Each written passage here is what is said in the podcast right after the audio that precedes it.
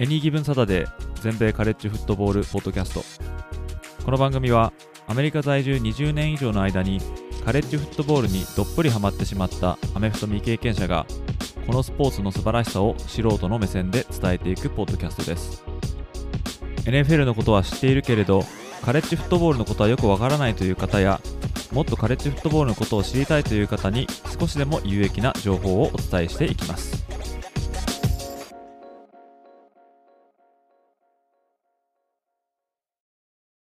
皆様ご機嫌いかがでしょうか？こちらは全米カレッジフットボールのファンサイトを運営しております。エニーギブンサタデーがお送りするポッドキャストです。だいぶですね、こっちの方も寒くなりまして、昨日はね、ハロウィーンだったんですけども、まあ子供たちとかがね、街に出て、近所でお菓子を、ま、ねだるというね、トリックオートリートとか言ってですね、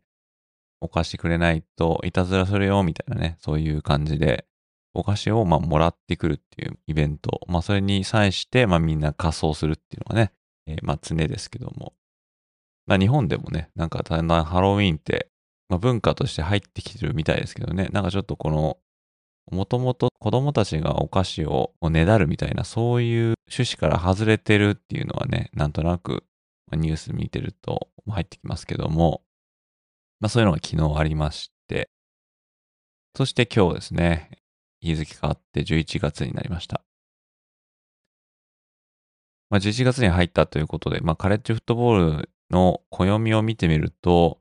もう第3コーナーに入ってきたかなっていうぐらいですよね。ほんと早いですよね。9月の前半とかに開幕しまして、で、2ヶ月経ったってことですもんね。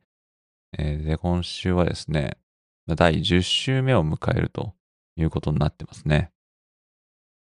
ちょうど10月31日にはですね、カレッジフットボールプレイオフのランキングも出ましたけれども、まあ、こちらもですね、今日はちょっと話そうと思うんですが、まずは、まあ、いつものようにですね、日曜日に発表された AP ランキングっていうのを、まあ、サクッと、まあ、おさらいしまして、でその後にはですね、今回は、だいぶシーズンも終盤に差し掛かってきたということで、各カンファレンスのスタンディング、まあ、これはま順位表っていうんですかね。えーまこういうのもちょっと見ながら、現在の各カンファレンスの動向っていうのをですね、まあ、一体どのチームがリードしてるのかとか、まそういうのを簡単に見ながら、えーそして10月31日に発表されたカレッジフットボールプレイオフのランキング、えーこちらもご紹介しつつですね、今週末の第10週目の主な試合っていうのも簡単に紹介したらいいかなと思いますし、まあ、時間があれば、質問箱に寄せられた質問とかコメント、こちら一つちょっと紹介できたらいいかなと思いますが、お時間が良ければ皆様ぜひご視聴ください。Before history is written, it's played. Before it's frozen in time, it's fought one shift at a time. Before it's etched in silver, it's carved in ice. What happens next will last forever. The Stanley Cup Final on ABC and ESPN Plus begins Saturday.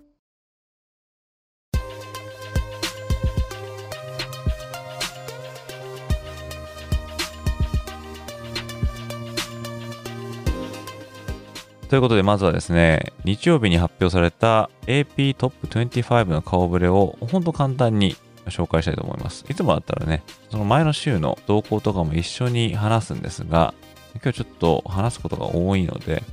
えー、ほんと簡単にレビューしていこうかなと思います。まずは第1位、ジョージア大学ですね。もうこちらは、もう愛も変わらずって感じですけども、先週はライバルのフロリダ大学を43対20で倒しまして、えー見事に8勝0敗で首位を守っておりますね。先週のジョージア大学はスタータイトエンドのブロックバウアーズが怪我で戦線離脱してから初めての試合だったんですけども正直彼がいなかったっていう影響がほぼなかったみたいな感じなんでやっぱり攻守ともに力のあるチームっていうのがまあ改めてですね再確認できたかなっていう感じですね。そして2位はミシガン。ミシガンは8勝0敗。先週は試合がなかったんですね。でですね、第9週目のランキングだと、ミシガン大学には19票のトップ票が入ってるんですけども、えー、ここから、ま、10票減って9票になってますね。大多数はこのジョージアに流れたんですけども、これ試合がなかったのに19から9に減ったっていうのは、ちょっとおかしいよなって、まあ、思いますよね。これですね、おそらくですけども、これ今現在ですね、調査中と言われているミシガンのこのサインを盗んだっていう疑惑ですね。で、このことがですね、だいぶ、まあ、明るみになって、でそれで証拠もちょっと揃い出してきて、これ実際本当にこれミシガンやったなっていうような感じになってきたんで、でそういうことありきで強いのかっていうことに、ちょっとこう嫌悪感を抱いた投票者たちが、ょっとしたらちょっと逃げてったっていうことは、まああるんじゃないかなと思いますね。じゃないと説明つかないと思うんですけどね。ミシガンはこれまでだいぶ強い感じで来てるんですけども、ここで一気に10人が逃げたってことですからね。まあ、最近で言うとですね、まあこれ本当信じがたいんですけども、まあ渦中の人物ですね、コナー・スタリオンっていう人、ね、この人が、まあ、ミシガン大学と対戦するチームの、まあ、ホームに、まあ、赴いて、フィルムを撮ってスカウティングしたり、敵のサインを盗んだりって、そんなことをやったっていう疑惑が、まああるんですけども、一番最近のお話では、セントラルミシガン大学とミシガン州立大学の試合、こういうのがあって、でこのミシガン州立大学はビッグ10の、まあ言ってみればミシガンのライバルなんですけども、で、この彼らの、まあ多分ですね、サインとかを、ま盗みに行ったんですかね。このスタリオンさんと思われる人物がセントラルミシガンのギアをまとってこう中に紛れてたって、まあ、スパイみたいな感じですよね。そういった写真が出回っていて、で、これ、本当に誰なんだっていうような、今確認がセントラルミシガンの中でされてるっていうんですけど、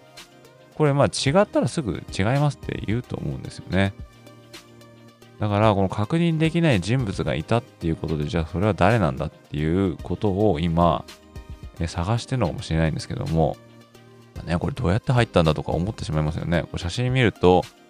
こうスタッフと同じようなギアを着て、で、帽子もかぶってるんですよね。ただ、これ多分ナイトゲームだったと思うんですけど、違和感あるのは、サングラスをつけてたっていうね、ことなんで、ひょっとしたらこう身分をバレないように、サングラスしてたのかもしれないんですけども、これもね、どうなるのかっていうのは非常に気になりますが、まあ、そういった疑惑があって、ひょっとしたらこうトップはいなくなったのかもしれないんですけども、まあ、ミシガン大学、強さだけはまあ変わらないんで、ただその強さの裏に、まあ、チーティングがあったのかなって思ったら、やっぱちょっと興ざめしてしまいますよね。っていうのがまあミシガン大学でした。で続きまして第3位はオハイオステートですね。オハイオステートは8勝0敗。先週はウィスコンシン大学に24対10で勝って3位を守っております。第4位はフロリダステート。フロリダステートも8勝0敗。先週はウェイクフォレストに41対16と快勝しまして、同じく4位を守っておりますね。今週第5位はワシントンですね。ワシントンも8勝0敗。先週はスタンフォードとやりまして42対33と、まあ、ちょっと点取られた感じしますが、なんとか無敗を守っております。そして6位はオレゴン大学。オレゴン大学は先週の8位から2個ランク上げてますけども、これは当時13位だったユタ大学を35対6と内容的に言うと圧勝だったんですね。これはま第9週目で一番目玉だっていうふうにま思われていた試合だったんですけども、蓋開けてみるとですね、ユタ大はオレゴンに手も足も出なかったと。まあ、その勝利を評価されて、オレゴン大学は8位から6位にジャンプしてますね。続きましては第7位。こちらはテキサスですね。テキサス大学は先週は BYU、ブリガムヤング大学とやりまして、35対6勝ってますが、ランキングは先週と同じ7位ということになっております。そして今週8位はアラバマです。アラバマ大学は7勝1敗。先週は試合がなかったんですけども、まあ、この後にお話しするオクラホマが負けたことで、タラボタ式にですね、ランキングを1つ上げてますね。そして9位はペンステート、ペンシルバニア州立大学です。ペンステートも7勝1敗。先週はインディアナ大学に33対24と、ちょっと僅差だったんですが、まあ、勝ちまして、まあ、アラバマと同じように、まあ、棚ぼた式に1個ランクを上げております。そして10位はオクラホマです。オクラホマは先週まで無敗だったんですけども、カンザス大学に38対33と逆転勝利を許しまして、先週6位からランキングを4個落として、今週10位ということで、とうとう今季初黒星を喫してしまいました。続きまして11位はミシシッピ大学です。ミシシッピは先週バンダビルドとやりまして33対7、12位からランクを1つ上げております。そして12位はノートルダム大学です。ノートルダム大学は先週ピッツバーグを58対7と、まあ、完勝しまして14位からランキングを2つ上げておりますね。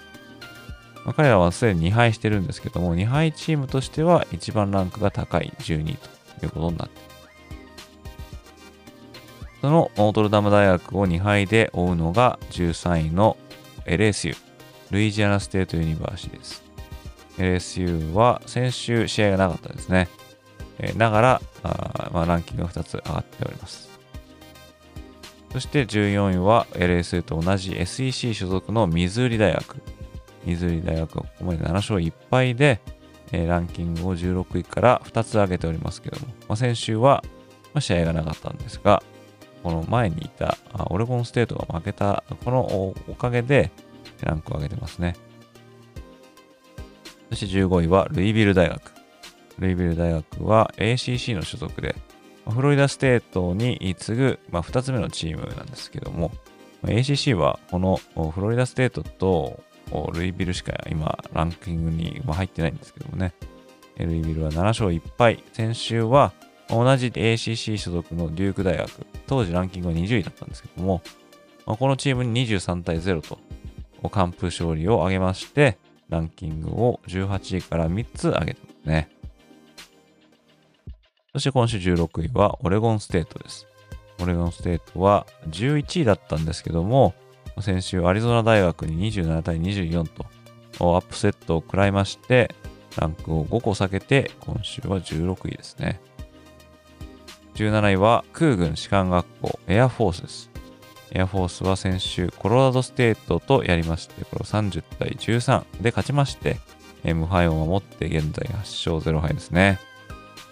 で、このエアフォースと対戦したコロラドステートにはですね、日本人の大学元横綱の花田秀虎さんが所属してるんですけども、ご存知の方もいるかと思いますが、もともとですね、まあ、素人としてアメフト界に乗り込んで、1試合もせずに大学に今編入してですね、今季からコロラドステートに入ってるんですけども、なんとこの試合で花田選手はデビューを飾りまして、タックルも確か決めてたっていうふうに今聞いてるんですけども、まあ、すごいですよね。現在 FBS にはちょろちょろっと日本人の方いらっしゃいますけども、まあ、大体出てるのが、まあ、スペシャルチームとかでね、出てるとかそういう感じなんですけどもね。原田選手はこの DL 確かノーズタックルだったと思うんですが、そのロテーションの一角として、ちゃんと出てるってことですから、そのチーム内での評価評価というか、信頼とかがだいぶ高まってるということで、まあ、練習の虫っていうのはね、まあ、日本人の得意な脳もあるのかもしれないんですけども、私もちょっとリツイートさせてもらいましたが、空軍士官学校と試合の後、まだ雪も降り続く中ですね、一人でスタジアムでなんかコーンドリルやってたみたいなことも書いてましたし、またあの監督さんもですね、まあ、花田はすごいみたいなことをなんか言ってたみたいなんで、最初はね、本当にやれるのかななんて思ったんですけども、試合にも本格的に出てこれそうですし、本当応援したくなりますよね。そしたら、まあ、彼が NFL に一番近い男というふうになるのかもしれないですよね。本当楽しみな選手だと思いますけども。まあ、そのコロラドステートを倒したエアフォースが今週17位でした。そして18位はユタ大学です。ユタ大学は先週8位だったオレゴン大学との決戦に、まあ、先ほども話しましたけども、残念ながら大敗しまして、ランキングを13位から18位まで5個落としました。で、19位はテネシー大学。テネシー大学は先週ケンタッキーと対戦して33対27で勝ちまして、ランクを21位から2つ上げております。そして今週20位は UCLA ですね。UCLA は先週コロラド大学と対戦して28対16でこれを退けまして、ランキングは23位から3個上げて20位に上昇中です。そして21位はトゥレーン大学。トゥレーン大学は先週ライスとやりまして、30対28と、2点差でなんとか競り勝ちまして、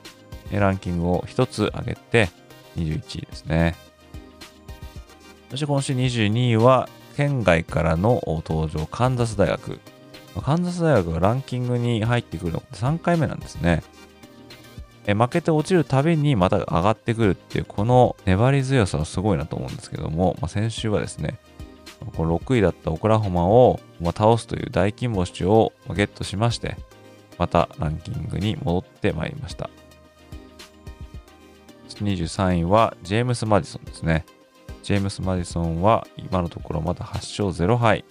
先週はオールドドミニオン大学に30対27で勝ちまして、ランキングを25位から2つ上げてますね。で24位は USC サザンカリフォルニア大学です。彼らは先週カリフォルニア大学と戦って、まあ、終始リードされるんですけども、最後の最後で今逆転しまして、そしてカリフォルニアの猛追を受けるも、まあ、なんとか2ポイントコンバージョンを阻止して、50対49というですね、まあ、ディフェンスがないノーガードな打ち合いを、まあ、制したということになりますが、まあ、USC という名前とか、ケイレブ・ウィリアムスというですね、昨年のハイズマントロフィーがいながら、えー、こうやってディフェンスの弱さだけが目立ってしまうということで、ランキングから落ちてたとしても全然おかしくなかったと思うんですけども、まあ、これはブランド力で残してもらえたのかもしれないですね。ということで、ランキングは先週と変わらず24位となってますね。そして最後25位はカンザステートです。カンザステートは6勝2敗。先週はヒューストンに41対0で勝ちまして、今季初ランクインということになりますね。といったところで1位から25位をさっと紹介させていただきましたけども、まあその他でですね、まあ、ちょっと気になるなっていうのが、まあ、いくつか、まあ、あったんですが、ちょっとそれをですね、見ていこうかなと思うんですけども、まあ、一番やっぱり最初にお伝えしたいなと思うのはですね、これ試合はなかったんですが、これ、アイオワ大学の話になるかなと思うんですね。まあ、このポッドキャストとかですね、ウェブサイトとかを見ていただいている方、あもう多分ご存知だと思うんですけども、まあ、アイオワ大学にはですね、ブライアン・フェレンツっていう OC がいまして、彼はカーク・フェレンツ監督の息子さんなんですけども、このオフェンス力が冴えないということで、今季は平均で25得点以上取らないと彼の契約更新はなしま、つまり解雇になると、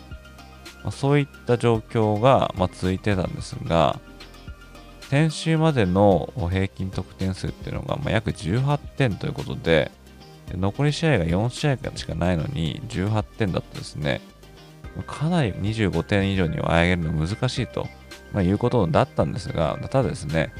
その毎週毎週、アイオワ大学何点取ったのかななんていうのはですね、我々みたいなカレッジフットボールを追っかけてる人にしてみるとですね、ちょっとしたこうネタ的には面白かったんですが、ただですね、今週の頭にですね、アイオワ大学は何が起きてもブライアン・フェレンツクの OC は今季までということで、来年からの契約はないということをすでに明言したということで、ま、だから、アイオワ大学何点取ろうがもう関係ないってことになってしまってですね、ちょっとですね、それを追いかけているのが楽しかった我々としてみては、ちょっと残念なんですけども、まあ、アイオワ大学、今のところですね、まだ6勝2敗で、ビッグ10の西地区では首位を走ってるんですね。これウィスコンシン大学がオハイオステートに負けたせいで、このヘッドトゥヘッド、まあ、直接対決の、まあ、タイブレークでアイオワの方に部があるんで、今のところアイオワは西地区優勝に一番近いチームっていう風になってるんですが、そのオフェンスが平均18点しか取れない。逆に言うと18点しか取れないのに、地区で優勝戦線張ってるっていうのは、まあ、それだけ西地区のレベルが低いっていうことになってしまうのかもしれないんですけども、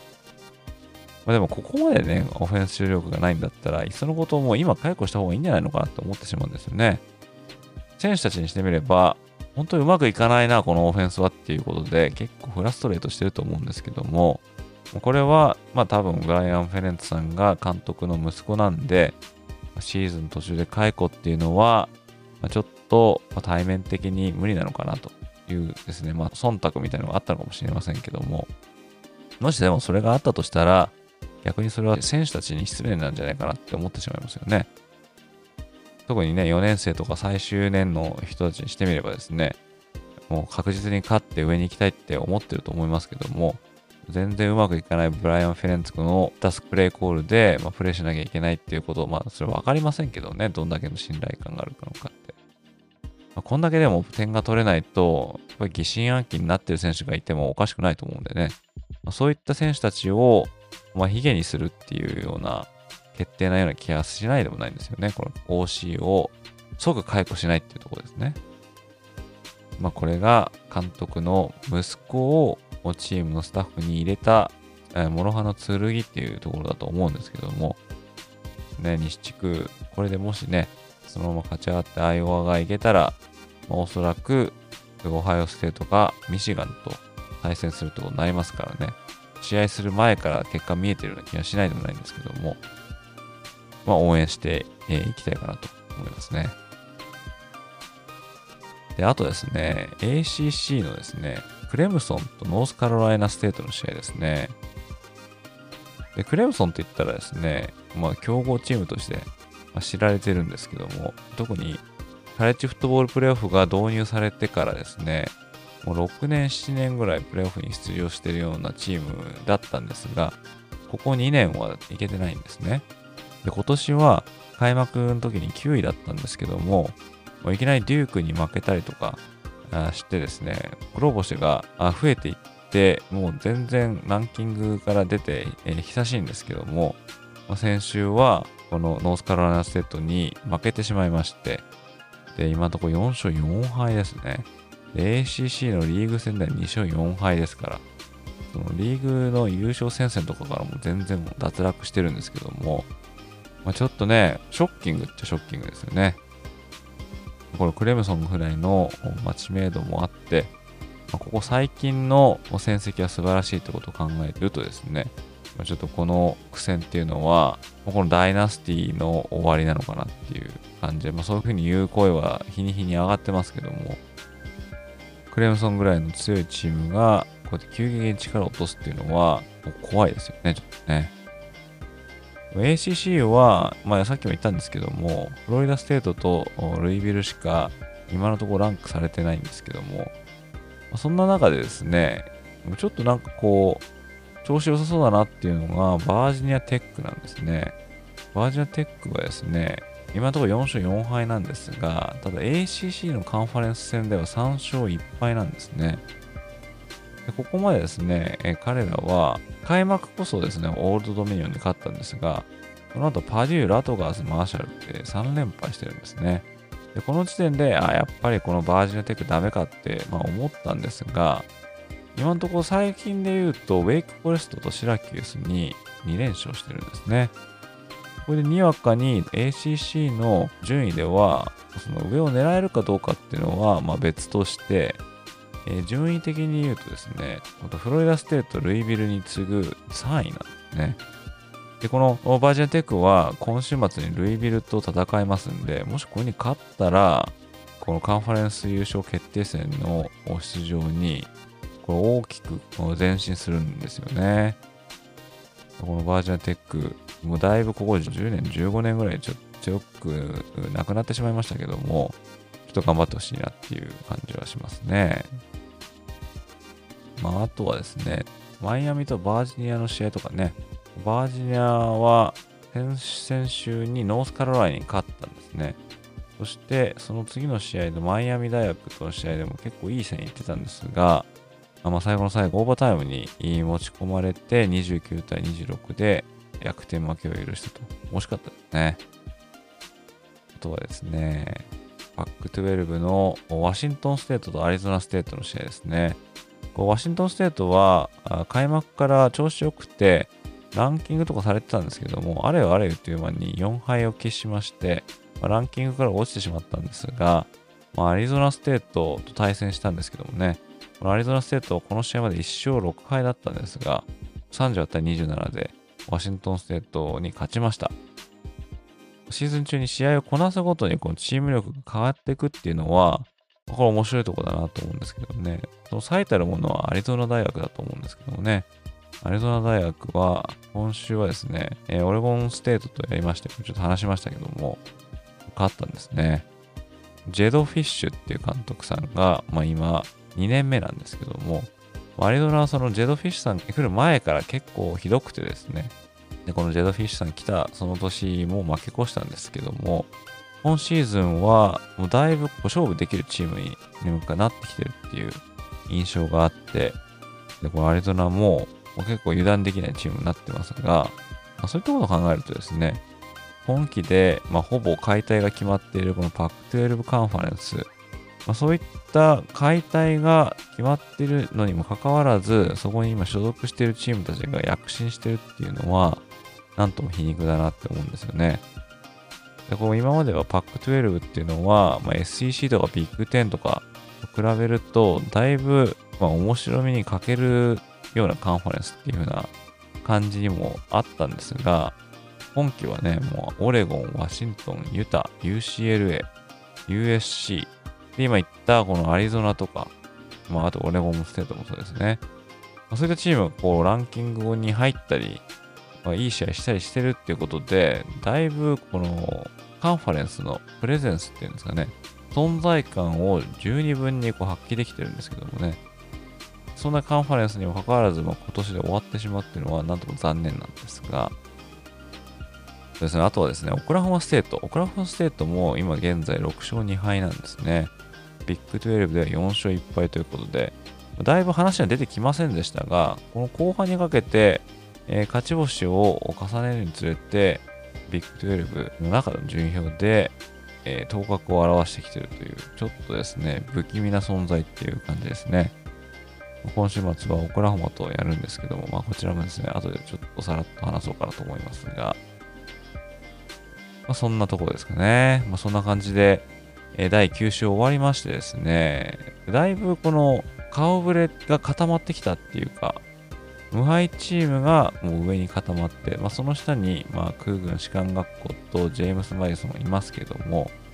このジョージア、ミシガン、えーオハイオステート、フロリダステート、ワシントン。この無敗チームが上位を固めてるっていうのは、まあ、勝敗が大きく、影響を及ぼしてるっていうのはま当然、まあ、りますよね。まあ、でもその中でも特にジョージアとミシガンの、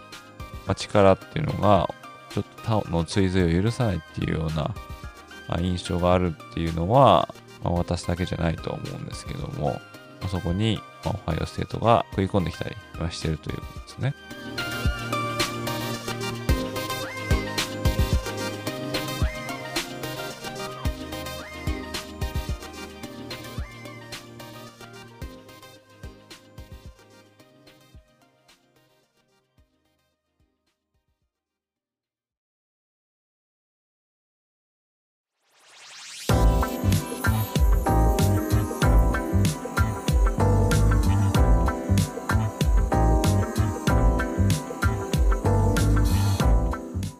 ですね、まあ、今回ですね、えま、さっきもちょっと言ったんですけども、まあ、カンファレンスの順位表っていうのをちょっと見ようかなと思いますね。でもちろんですね、え全米タイトルを目指していくっていうのが最大級の、ま、ゴールだとは思うんですけども、ま、だからといってみんながその高みに登れるとは、限らないわけですね。そういったチームにしてみれば、所属しているカンファレンスに優勝すること、そしてなるべくいいボールゲームに行くっていうことの方が実際のゴールとしては達成しやすいものとなりますよね。みんながみんなね、全米でタイトル優勝したいって、まあ、言うかもしれませんけども、まあ、限られた人しかなれないわけですから、まあ、そうなると、まずは所属するカンファレンスで優勝しようということになると思うんですが、そういったですね、それぞれのカンファレンスの優勝争いどうなってるのかなっていうのを、ま、簡単に見ていこうかなと思いますね。あ、の時間の都合上ですね、こちらはパー5、こちらの5カンファレンス、ACC、ビッグ12、ビッグ10、パック12、SEC、ちょこちらに絞らせていただきたいと思いますので、そちらの方はですね、グループオフ5のファンの方いらっしゃったら、えー、ちょっと申し訳ないんですけども、ちょっとご理解いただけると幸いです。でまずですね、ACC の方を見ていきたいと思うんですけども、まあ、さっきもちょっと言ったんですが、ACC は、フロリダステートとルイビル大学、この2校しかランクされてないんですが、フロリダステートが今6勝0敗ですね。それを1敗で追うのがルイビルとバージニアテクですね。フロリダステートはですね、これ残りの試合の方を見てみると、ピッツバーグ、マイアミ、ノースアラバマ、フロリダってなっていて、ACC の試合はもうピッツバーグとマイアミしかないんですね。このどちらか一つに勝ってしまうと、優勝決定戦に出場するのが決まるんですね。というのは、えその下を行くですね、バージニアテック、こちらに競り勝ってるからっていうことはあると思うんですね。ルイビルとの対戦はないんですが、このもう一個勝つことによって、えー、このバージニアテックとの直接対決に勝ってるということから、フロリダステートはタイトルゲーム出場が決まるということになってますけども、それを考えると、ルイビルとバージニアテクのこの今週末の直接対決が非常に重要な試合になってくるんじゃないかなと思いますね。2敗で追ってるチームはいっぱいありますけども、まあ、実質ですね、えー、チャンスがあるのは、まあ、ルイビルか、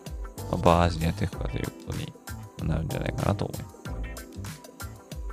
続きまして、ビッグ12カンファレンス。ビッグ12カンファレンスは、現在14チーム、まあ、いるんですけども、まあ、来年からはオクラホマとテキサスが抜けた後に、アリゾナ、アリゾナステート、ユタ、コロラド、こういったチームが入ってくるっていうですね、えー、まあ大所帯になるんですけども、今のところですね、無敗のチームがまいなくなってしまったので、でこちらはですね、カンファレンス戦だと4勝1敗のチームが5チームあります。これがオクラホマ、アイオワステート、オクラホマステート、テキサス、そしてカンザスステートですね。でおそらくこの5チームの中の2つのチームが、まタイトルゲームに行くっていう風に、まあ、見られてるんですけども、まあ、当初はオクラホマとテキサスが再戦となるんじゃないかって言って言われてましたけども、この2つのチームはですね、もうすでに1回対戦していて、オクラホマがテキサスに勝ったんですが、ここに来てオクラホマはちょっとですね、苦戦が続いてまして、その時にですね、今週もオクラホマステートとのライバリー対決がありまして、これはですね、楽に勝てるとはちょっと思えない試合ですね。これ全然オクラホマステートがオクラホマを倒してしまっても、おかしくない試合になると思いますんで、今週末のこの2校の動向っていうのはね、気になるところですね。で、あとこのアイオワステートですね。アイオワステートは、今のところ、オクラホマステートに勝ってるっていうのが大きいと思いますが、ただ、オクラホマに負けてるんですね。今後はですね、最終2戦にテキサスとカンザスステートとありますんで、で仮にこの2つの試合に勝ったとしたらですね、彼らにもまだまだチャンスは残されてるということになるかなと思いますね。で、オクラホマステート、こちらはですね、まあ、さっきも言ったように、ちょっと新進気鋭のチームみたいになってますが、今のところ4連勝となってるんですけども、やっぱりアイオワステートに負けたっていうのはちょっと痛いですね。え、だからアイオワステートにはどっかで負けてもらわないと困るわけですけども、今週末にオクラホマとのベドラムシリーズっていうライバリーゲームがありまして、であとは UCF ヒューストン BYU っていうですね、えー、今年からビッグ12に入って新参チーム、彼らは皆それぞれ苦戦してますんで、これですね、オクラホマをもし倒してしまったらですね、オクラホマステートにもかなりいいチャンスはあるということになるんじゃないかなと思いますね。で、あとはですね、テキサスですね。テキサスは今のところ、まあ、いっぱいとなってますけども、オクラホマに敗れたのは確かに痛かったんですが、ただですね、今後、まあ、カンザステートと今週末試合があって、まあ、これにまず勝つ必要がありますね。その後は TCU、そしてアイオワステート。うんまあ、現在の状況を考えると、このアイオワステート、まあ、こちらの試合も負けられないと思うんですけども、やっぱり大きいのはこの週末のカンザステートの試合かなと思いますね。そしてそのカンザステートですね。カンザステート今週に AP ランキング入りましたけども、こちらですね、今のところ6勝2敗ってなってますが、まあ、オクラホマステートに敗れてしまった。まあ、これもね、直接対決の結果って考えるとちょっと痛いですが、テキサス、ベイラー、カンザス、アイオワステート、こういった試合を残してまして、この他のチームの動向によっては、まあ、彼らも当然ですね、いっぱいを守れば、チャンスは残ってると。まあ、そういった感じで、え今のところビッグ12は5チームによる首位争いが行われているということになります。続きまして見ていきたいのはビッグ10カンファレンスですね。ビッグ10は、ま、SEC と同じで、未だにこの地区制度を敷いてまして、ま、この地区制度は来年からなくなるんですけども、現在東地区と西地区の2つの地区で分かれてるんですが、ま、東地区の方に戦力が偏ってるっていうのが、ま、現状なんですね。その東地区ですけども、今のところ無敗なのがミシガンとオハイオステートですね。このチームはシーズン最終戦にライバルゲームとして戦うので、でその2チームを追ってるのがまペンステートなんですが、ま、力の差から考えると、やっぱこうミシガン、オハイオステート、この2チームとペンステートの間にはちょっとやっぱ隔たりがあるかなっていう印象がまあありまして、でしかもオハイオステートはペンステートとやってもうすでに勝ってますんで、でミシガンはペンステートのホームで来週ですかね、えー、に、まあ、あるんですけども、まあ、普通にやれば多分勝つんじゃないかなって言われてますんで、なんとなくですが、このミシガンとオハイオステート、この最終戦の直接対決の勝者が、まあ、ビッグ10の東地区を制するということに、まなりそうですね。そして、えー、ウエストですね。ウエストは、今のところですね、ミネソタ、アイオワ、ウィスコンシン、ネブラスカ、こちらは皆3勝2敗で並んでますけども、ミネソタ大学は、アイオワ大学との直接対決に勝ってるっていうのは、これ大きいですね。で、アイオワにしてみると、アイオワはウィスコンシンとの直接対決に勝ってるんですね。で、これもやったら大きいと思うんですが、えー、そしてウィスコンシンは、まあ今言ったようにアイオワには負けてますけども、で、この後、ネブラスカとミネソタっていう試合が、ま、回ってますね。これ、アイオワにはどっかでまた負けてもらわないと困るっていう、まあ、そういう展開になると思うんですけども、であと、ネブラスカですね。ネブラスカも3勝2敗ですね。で、彼らにしてみるとですね、まあ、ミネソタに負けてるんですね。でこれはちょっと、まあ、いただけないかなっていう感じではありますが、最終戦2戦がウィスコンシンとアイオワということで、この西地区も、ま最後の方に畳みかけるように直接対決が、ま予定されてますんで、その結果次第でどうなるのかなっていう感じになると思いますね。で続きまして見たいのはですね、パック12カンファレンスですね。パック12カンファレンス現在ですね、6チームがランキングに顔を連ねてますね。その中でも、5位のワシントンが現在5勝0敗。これカンファレンスレコードですね。それを1敗で追うのが5勝1敗のサザンカリフォルニア大学と4勝1敗のオレゴンダックスですね。その後が2敗のオレゴンステートとユタ。そしてアリゾナ、UCLA となってますけども、まあ、実質的に言うと、まあ、ワシントン、USC、えー、オレゴン、この三つどもえかなっていう感じですね。すでにワシントンはオレゴン大学を倒してますんで、問題はこの USC とオレゴン大学ですね。この2チームは11月11日、来週末に直接対決が待ってますので、この勝者がカンファレンスタイトルゲームの獲得の鍵を握っていると言えると思いますが、まあ、USC はその前にワシントンと今週末試合がありますんで、まずはそこに勝たないと意味ないっていうのはあるんですけどね。ここ USC にしてみると、最後の3戦がワシントン、これ5位、オレゴン6位、そして UCLA19 位と、ランキング揃いなんで、これなかなかですね、勝ち抜くのは難しいと思うんですけども、どうなることやらっていう感じかなと思いますね。そして最後見たいのは SEC ですね。SEC はビッグ10と同じく東地区と西地区に分かれております。東地区はというとですね、まあ、ジョージア大学が5勝0敗、これを追うのがミズーリの3勝1敗で、この2チームは今週末対戦することになってますんで、ジョージアはこの試合に勝てば東地区優勝が決定するということになってますね。ミズーリが勝つと、ミズーリが勝ち続ければ、ジョージアとの直接対決を制しているということで、まさかまさかの東地区優勝みたいなことになると思うんですが、まあそういったことを考えると今週末のこの2チームの戦い、非常に興味がありますよね。一方の西地区はですね、現在アラバマ大学が5勝0敗、それを4勝1敗で追うのがミシシッピと LSU ですね。で、アラバマとミシシッピはすでに戦ってまして、で、アラバマが勝ってますので、ミシシッピにしてみると、自力で優勝っていうのがちょっと厳しいんですね。これはアラバマがどっかで負けてもらわないと困るわけですね。しかも1敗だけだとダメなんですね。で、オレミスはですね、LSU にも勝ってるんで、これのこの三つどもえは非常にちょっと興味深いんですが、まずは今週末のアラバマと LSU の直接対決、えー、まあこちらの行方をまず見守りたいなと思うんですが、まあ、アラバマが勝てば、まあ、ほぼ決定ですね、えー、地区優勝。で、LSU が勝つと、今後のその後のアラバマの出来とか、あとはミシシッピの出来っていうことで、順位は変わってくるかなと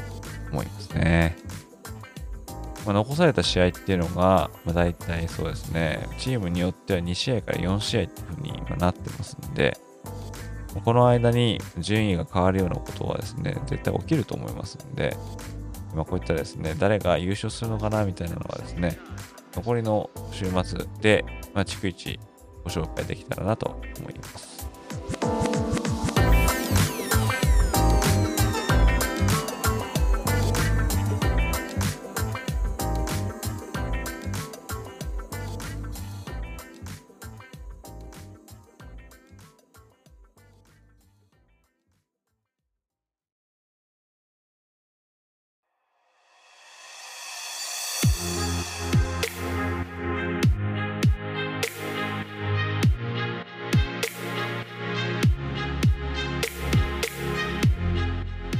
ですね、ここからはですね、いよいよカレッジフットボールランキング、こちらの方をお話ししていこうかなと思うんですけども、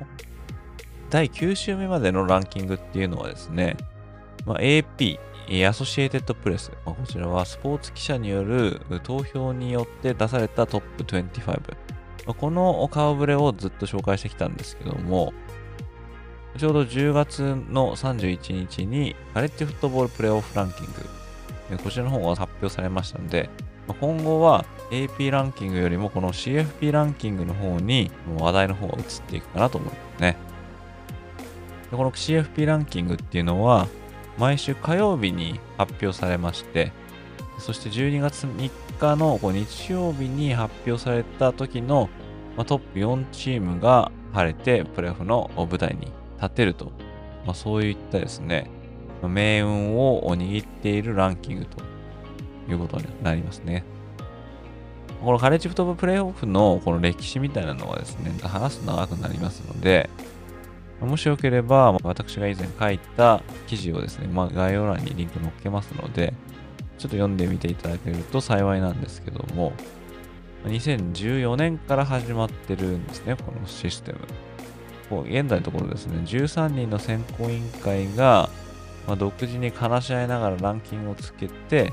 そして発表していくっていう、え、そういったランキングになってます。で、このランキングを、まあ、決めるにあたって、まあ、重要視されてるっていう、まあ、項目がいくつかあるんですけども、まあ、特にその中でも注目されているっていうのは、まあ、そのチームが所属しているカンファレンスで優勝できたかどうかっていうこと。それからそれぞれのチームがどれだけ厳しいスケジュールをこなしてきたかというですね、数値を表す。このストレングスオブスケジュール。この値。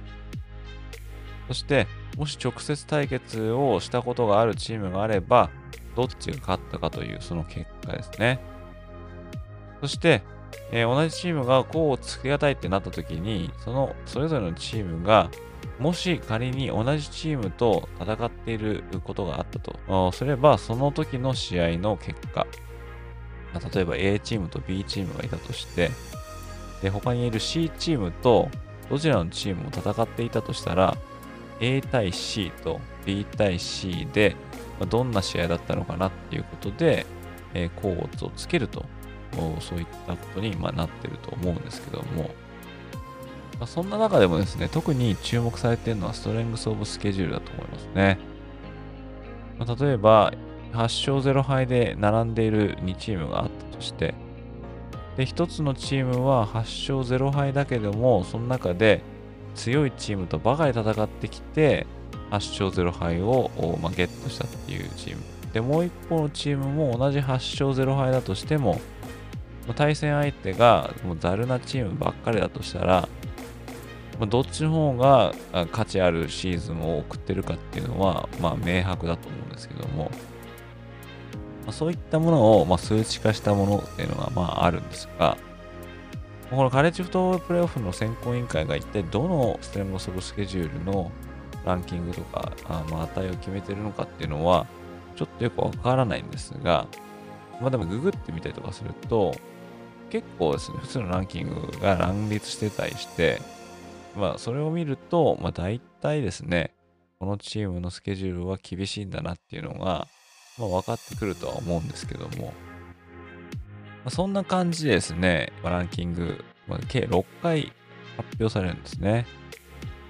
そして、いよいよですね、第10週目の試合を迎えるにあたってですね、このカレッジフットボールプレイオフランキング発表されました。こちらを今回紹介していきたいかなと思うんですけども、まあ、AP のランキングはですね、ジョージア、ミシガン、オハイオステート、フロリダステート、ワシントン、これトップ5。これどうなるかなっていう、感じだったんですが、まあ、ざっといくとですね、まず1位がオハイオステート。これ AP だと3位なんですね。で2位がジョージア。これは AP だと1位。で、ミシガンが3番目で、こちら AP だと2位。そして4位はフロリダステート、5位はワシントン。こちら辺は変わらないですね。で、この後もですね、えー、オレゴン、テキサス、アラバマ、オクラホマ、えー、こちらの方が6、7、8、9ってなってますけども、AP ではオクラホマがペンステートよりも下なんですが、カレッジフットボールプレーオフだと、ペンステートの方がオクラホマより下なんですね。そのペンステート11位なんですが、10位はミシシッピ。そして12位がミズーリ。13位がルイビル。14位 LSU、15位がノートルダム、16位はオレゴンステート、17位テネシー、18位ユタ、19位 UCLA、20位が USC、21位がカンザス、22位はオクラホマステート、23位カンザステート、24位トゥレーン、そして25位がエアフォースと。いうことになってまして、まあ、AP のランキングと似通ってるところもありますが、まあ、例えば、ジェームス・マディソンは AP にいますが、CFP には JMU は入ってなくて、その代わりにオクラホマステートが入ってきたと。まあ、そういうことになってますし、まあ、一番大きいのはまトップですよね。オハイオステートがま1位を取ったと。いうことなんですけども、で、これですね、面白いデータをちょっと持ってきました。で、これはですね、2014年から始まっているですね、このカレッジフットボールプレーオフのこの投票ですけども、これ第1回目に1位を獲得したチームっていうのが、果たして優勝できてるのかっていうことですね。これ2014年から見ていこうかなと思うんですけれども、2014年の初回のランキングで首位を手に入れたのはミシシッピステート。この時のミシシッピステートには現在、ダラスカウボーイズに所属してます、ダック・プレスコット。彼は QB で行った時なんですけどね。ただ、最終的に優勝したのは、オハイオステートですね。これだから、初回の首位と、えー、優勝チームがこれは異なってるわけですね。2015年、2015年の初回のランキング第1位はクレムソン。ただ優勝したのはアラバマ。で2016年はアラバマ大学が初回でランク1位を取るも実際に優勝したっていうのはクレムソン。2017年は初回の1位がジョージア。ただ優勝したのはアラバマですね。で2018年はアラバマが初回で首位にランクされるも優勝したのはクレムソン。同じように2019年に初回に1位を獲得したのがオハイオステート。ただ、そのシーズン後に優勝したっていうのがルイジアナステートですね。このルイジアナステートにはジョー・バローとか、ジャスティン・ジェファーソンとか、ジャマー・チェイスとか、そういったですね、そうそうたるメンバーがいたチームですけども、こちらも初回の1位チームと優勝チームが同じじゃないってなってますね。ただ、2020年ですね、こちらは新型コロナのパンデミックの最中に行われたっていう、まあ、シーズンですけども、こちらは初回でアラバマが1位になって、結局優勝したのもアラバマということで、2020年が初めてのケースになったわけですね。そして21年、こちらはジョージアが初回で首位になって優勝したのもジョージアということで、2年連続初回1位のチームがそのまま優勝したっていうことですけども。そして昨年ですね。昨年優勝したのは、まあ、ご存知かもしれませんが、ジョージアですね。ただ、この初回のランキングでは、ジョージアがランクを下げまして、そこに入ってきたっていうのが、まあ、テネシー大学ですね。このテネシー大学、ここに1位になったのは、その前の週にアラバマに勝ったからっていうところはまあ大きかったと思うんですけども、まあ、こういった感じでですね、過去9回ですね、カレッジフットボールプレーオフっていうのは行われてるんですけども、その9回のうち実に7回は初回のランキングで首位を取ったチームは優勝できてないと。そんなことになってるんですね。だから、まあこの例外がアラバマとジョージアの2020年、2021年があるとしても、これ初回のランキングで1位にはなりたくないわけですね。なると優勝できないっていうようなデータが残ってますから。そういうこと考えると、今回、2023年度の第1回のランキング、こちらで1位を取ったのはオハイオステートですね。オハイオステート、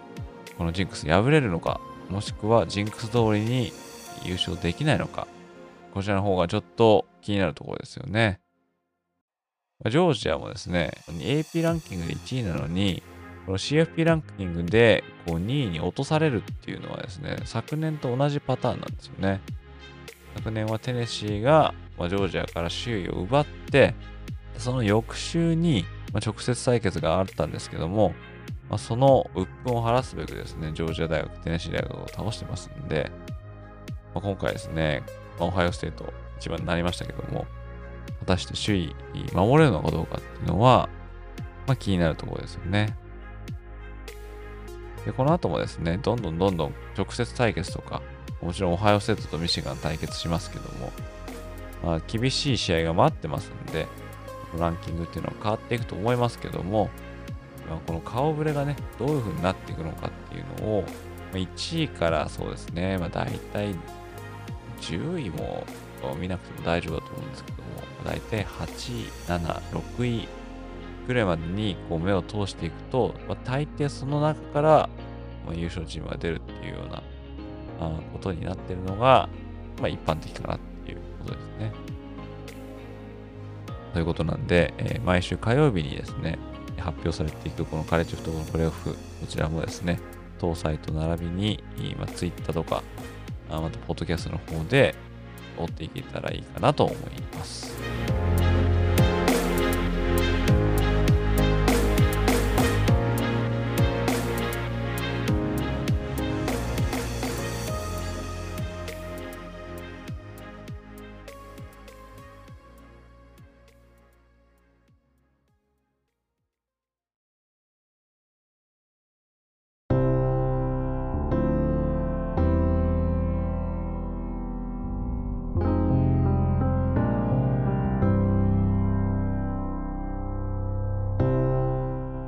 そしてですね、ここで一つ質問箱からコメントないし質問を紹介して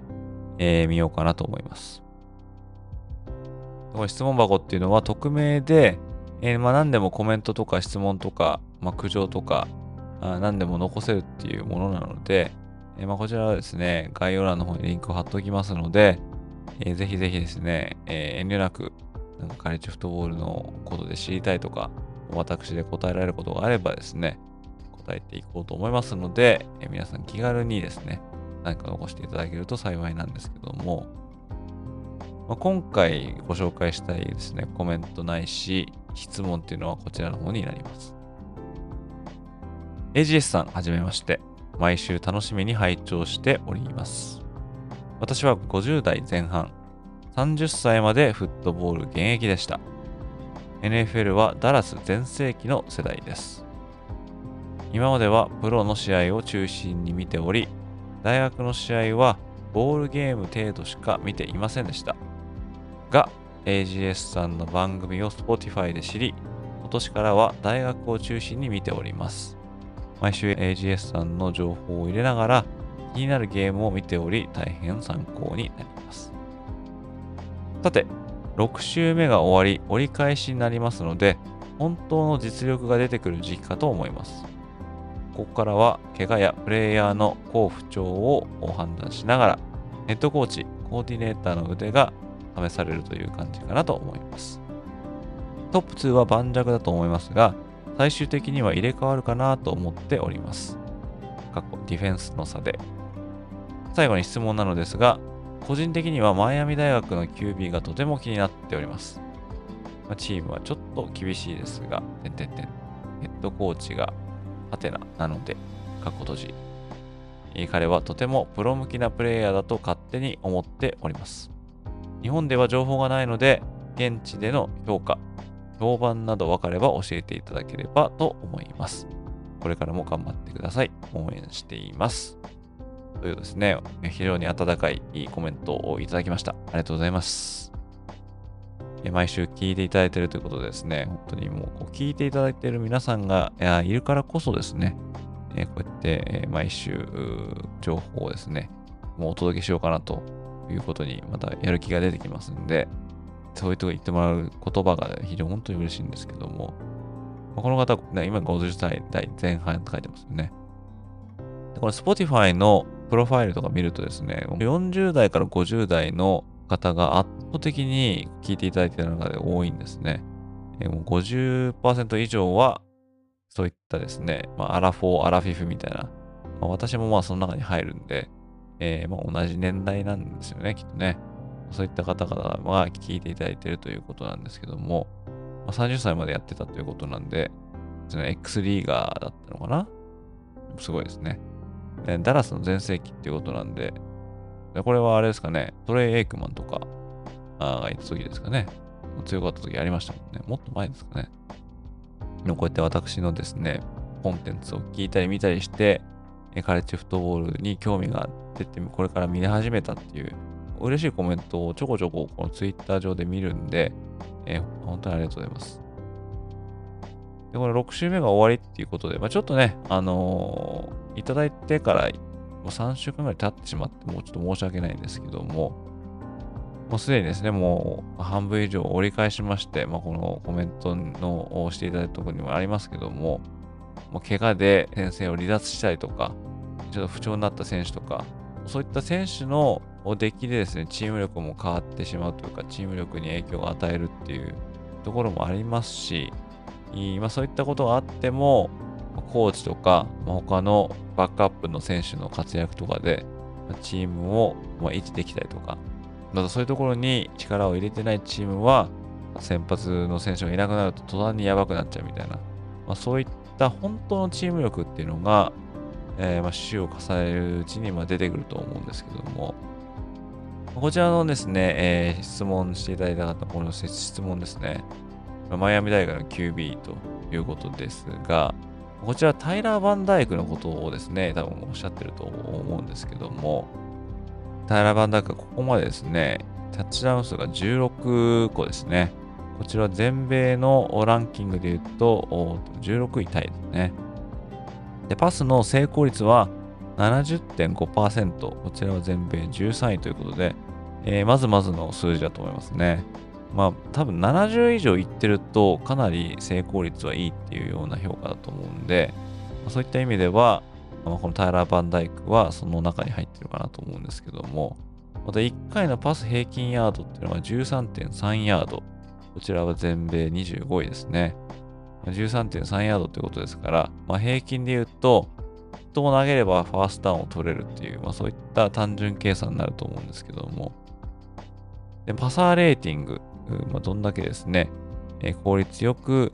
パスを投げれてるかって、まあ、そういう数値ですね。こちらの方は171.8というふうになってまして、こちら全米9位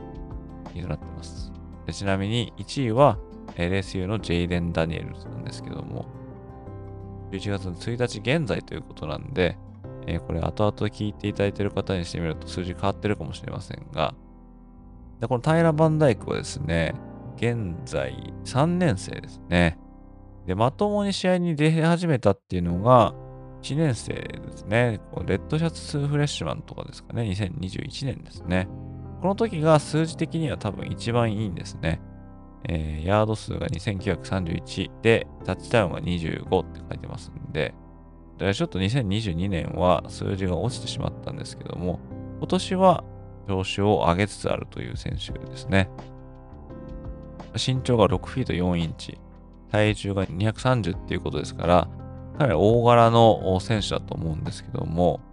まあ、ここまでですね、まあ、ちょっと気になるっていうのは、まあ、インターセプションの数がちょっと多いかなっていうのが、ちょっと気になりますね。今シーズンはここまで8個インターセプトを犯してしまってますんで、タッチダウンが16なんですけども、タッチダウンとインターセプションの割合が2対1ということなんで、これはですね、まあ、ちょっと多いかなって感じしますね。でそれ以外、例えばですね、今季ですね、優秀だと言われている選手っていうのがね、何人かいると思うんですけども、まあ、その最大の選手が、ワシントン大学のマイケル・ペニックス・ジュニアだと思うんですけども、まあ、彼の場合は、えタッチダウンが24、そして、えインターセプションが6。ちょっとですね、2週間前の試合で、え2個叩き出しちゃったんで、ちょっと増えてしまいましたけども、まあ、あとは、オレゴンセットのボーニックス、彼の場合は、タッチダウンが21でインターセプション1ですね。やっぱこうやって1っていうで数字が出ると8は多く見えますよね。ということなんで、まあ、パサーとしての腕は多分あると思うんですが、カレッジレベルでパスインターセプションを8個も出してしまってるっていうのは、ちょっと不安材料かなって思ったりも、まあ、するんですが、特にですね、敗戦してしまったノースカロライナ大学、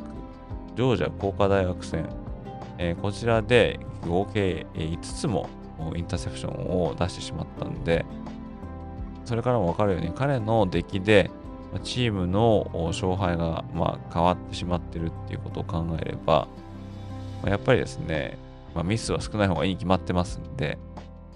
そこが、まあ、このタイラー・バンダイクはたまに気づくなっていう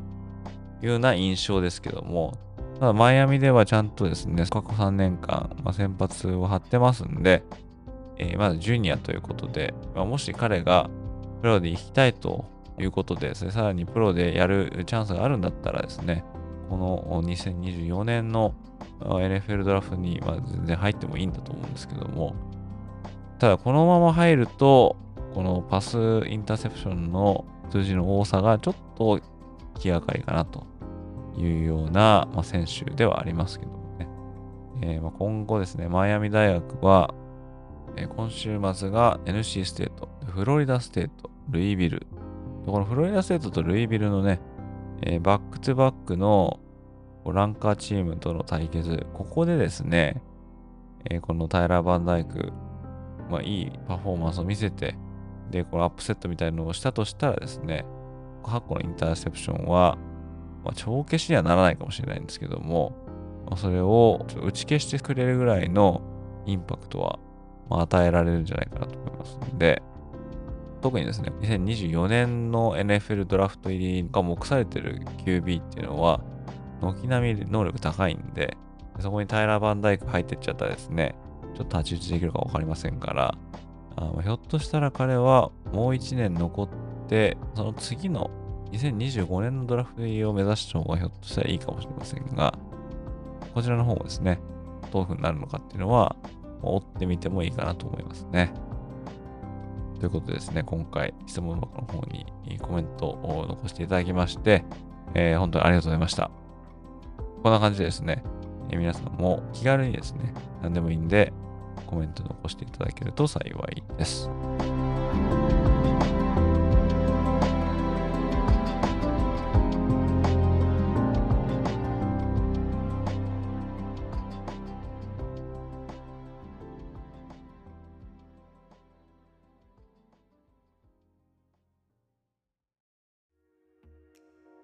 そしてですね、最後になりますが、今週第10週目の週末に行われる試合の中から、まあ、特に気になったものをですね、紹介して終わろうかなと思います。今週一番注目を浴びてると思われるのは、全米8位のアラバマ大学と、もう全米14位 LSU の試合かなと思いますね。これ SEC 西地区の対決として勝った方がレースで一歩前に出るということにまなりますから、まあ、アラバマのホームなんですけども、まあ、LSU がまアラバマを適してやっつけられるのかどうかこういったところにもま注目が集まると思いますけども、その他にはですね、全米5位のワシントンと全米24位の USC ですね。こちらの試合も非常に注目を浴びると思いますが、USC がですね、最初の方はトップに入ってたんですけども、まあ、じりじりと落としていってですね、まあ、現在なんとかこう24位にこう食いつながってるっていう、まあ、そういう状況なんで、まあ、そういった意味では、ちょっとこの期待度っていうのは前よりもね、落ちてしまったかもしれませんが、でも言っても、まあ、やっぱりワシントンと USC っていうですね、大御所同士の戦い、もちろんワシントンが無敗を守りたい試合ですけども、その USC とワシントン、まあ、どちらもハイパーオフェンスを持ってますんで、ディフェンスが機能しないとすれば、どちらがどれだけ多く点を取れるかっていうところに、勝負の鍵は、あま、かかってるのかなっていう感じですね。で、あとはですね、7位のテキサスと23位のカンザスステート。こちらですね、テキサスが、足元を救われかねない試合だと思いますけども、こちらも、どうなるか気になるところですし、また、オクラホマとオクラホマステートのベッドラムシリーズというですね、ライバリーですね。で、えー、まあちょっと言いましたけども、オクラホマは来年から SEC にま移籍することになってますが、これが発表された時に、このオクラホマ大学の最大のライバル、もしくは州内ライバルと言われている、オクラホマステートのマイク・ガンディ監督っていうのが、ちょっと、まあ、怒ってまして、まあ、要するに裏切り者だっていうことですよね。で、もともとオクラホマとオクラホマステートのこの rivalry は、まあ、長いこと行われてきたんですけども、これカンファレンスが異なってしまうことで、この試合はノンカンファレンス戦になるんですね。なんで、これ以降はこう予定を立てるのが簡単にならないということになってしまうわけですね。となれば、この古き良きライバル関係が、途絶えてしまうということで、でもそちらの方はマイク・ガンディ監督で、オクラホマステートの監督の方は、もう裏切り者なんか知ったことかみたいな感じで結構強気な発言をしてましたんで、でひょっとしたら、オクラホマとオクラホマステートのこのライバル関係、えー、この試合の後しばらくないかもしれませんから、カンファレンスのくら替えするんで、それを考えるとですね、ひょっとしたらこのモチベーションが高まってるオクラホマステート、裏切り者をなんとか倒そうっていう風になってるかもしれませんので、こちらもぜひ注目していただきたいと思いますね。で、あとは SEC の東地区の首位対決でもある2位のジョージア大学と12位のミズーリ大学、こちらの試合ですね。これはミズーリがね、ちょっと驚きの7勝1敗なんで、もともと開幕する前はミズーリがここまでやると思ってなかったんで、で特にジョージア大学はですね、ストレングスオブスケジュールっていうのが結構弱いんで、だから、ここでなんとかですね、勝ってですね、ストレングススケジュールに厚みを加えたいというふうに思ってると思うんですけども、であとは、ルイビルとバージニアテク。こちらの試合もですね、ACC の行方を占う上で非常に重要だと思いますし、その他で言うと、アーミーとエアフォースの士官学校同士の戦いっていうのも、まあ、気になりますね。これエアフォースはネイビーとやってすでに勝ってますので、アーミーとやってエアフォースが勝つと、このアーミー、ネイビー、エアフォースの間で争われているコマンダー・イン・チーフ・トロフィーっていうのが、まあ、エアフォースの手に渡るということになってますが、あまあどうですかね。そんな感じでですね、えー、まあ第10週目、ちょうどカレッジフットボールプレーオフのランキングが発表された直後の、まあ、週末を迎えるということで、で、これあの、ランキングはですね、さっきも言ったようにあと5週間にわたって発表されていくわけで、で、これがですね、一体、この終盤になればなるほど負けると、このランキングに響くんで、いつ負けてもね、それは痛いんですが、特に終盤になればなるほど、取り返すチャンスが減ってきますんで、えそういった意味では、それぞれのチームが負けられない週末を迎えていくということにもなりますし、また今回のアラバマと LSU とか、ミズーリとジョージアみたいな感じで、直接対決を行っていくっていう試合も増えてきますんで、まあ、どんどんどんどんですね、この1勝もしくは1敗の価値の重さっていうのが、あ今までとは比べ物にならないっていう試合がどんどん増えてきますから、まあ、そういった試合をですね、え、じっくり堪能するっていうのも、またカレッジフットボールファンとしてはですね、まあ、至高の喜びかなと思いますんで、